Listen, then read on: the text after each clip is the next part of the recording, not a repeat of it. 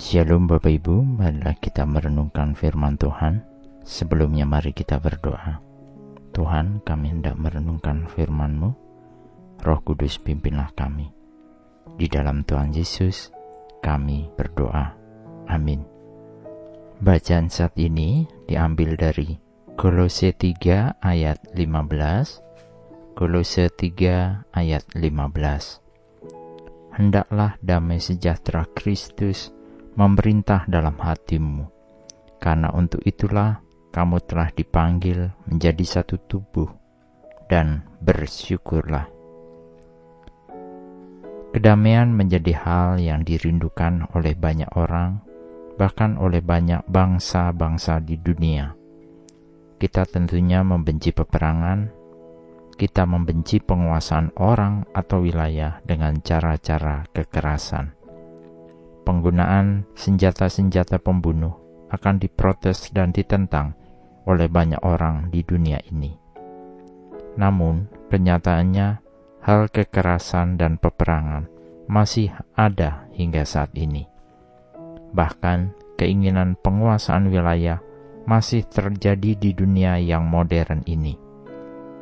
Saat ini mungkin dengan cara yang berbeda, yaitu dengan memanfaatkan ekonomi, teknologi, juga yang terbaru saat ini adalah penguasaan melalui jalur kesehatan dengan adanya pandemi COVID. Terlihat negara mana yang menguasai kemajuan di bidang vaksin sedang berlomba menciptakan kebutuhan bagi negara-negara lain. Kedamaian menjadi hal yang mahal untuk dicapai. Dalam bacaan saat ini ada perintah yang hendaknya kita sebagai umat percaya memiliki, bahkan sebagai wujud nyatanya, kita adalah duta-duta damai sejahtera itu. Kenapa demikian? Karena kita adalah umat yang telah mendapatkan anugerah keselamatan dari Tuhan. Dosa tidak lagi menjajah kita. Dosa tidak lagi menguasai kita. Karena kita telah ditebusnya. Konflik yang sebelumnya ada itu terjadi karena dosa menguasai kita. Dan kita sebelumnya, sebagai orang berdosa, berperang melawan Tuhan.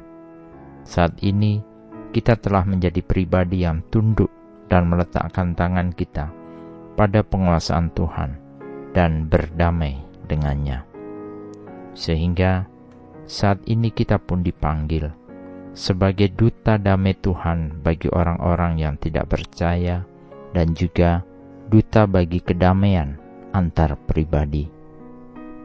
Lalu, apakah yang kita lakukan sebagai pembawa damai Tuhan bagi orang lain?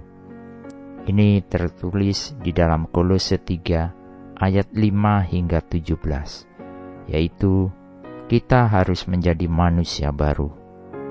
Manusia baru yang terus-menerus diperbaharui untuk memperoleh pengetahuan yang benar menurut gambar kaliknya. Kiranya kita dimampukan untuk melakukan dan menjadi seperti yang diinginkannya. Amin. Mari kita berdoa. Bapa Surgawi, kami berdoa semoga damai sejahtera Tuhan menguasai hati kami, tunjukkan hal yang menghalangi damai Tuhan dalam diri kami, dan kiranya kami boleh bertumbuh dalam iman kepada Tuhan senantiasa. Dan kiranya damai sejahtera Kristus dalam diri kami mengalir kepada orang lain juga. Di dalam nama Tuhan Yesus kami berdoa. Amin. Tuhan Yesus memberkati. Shalom.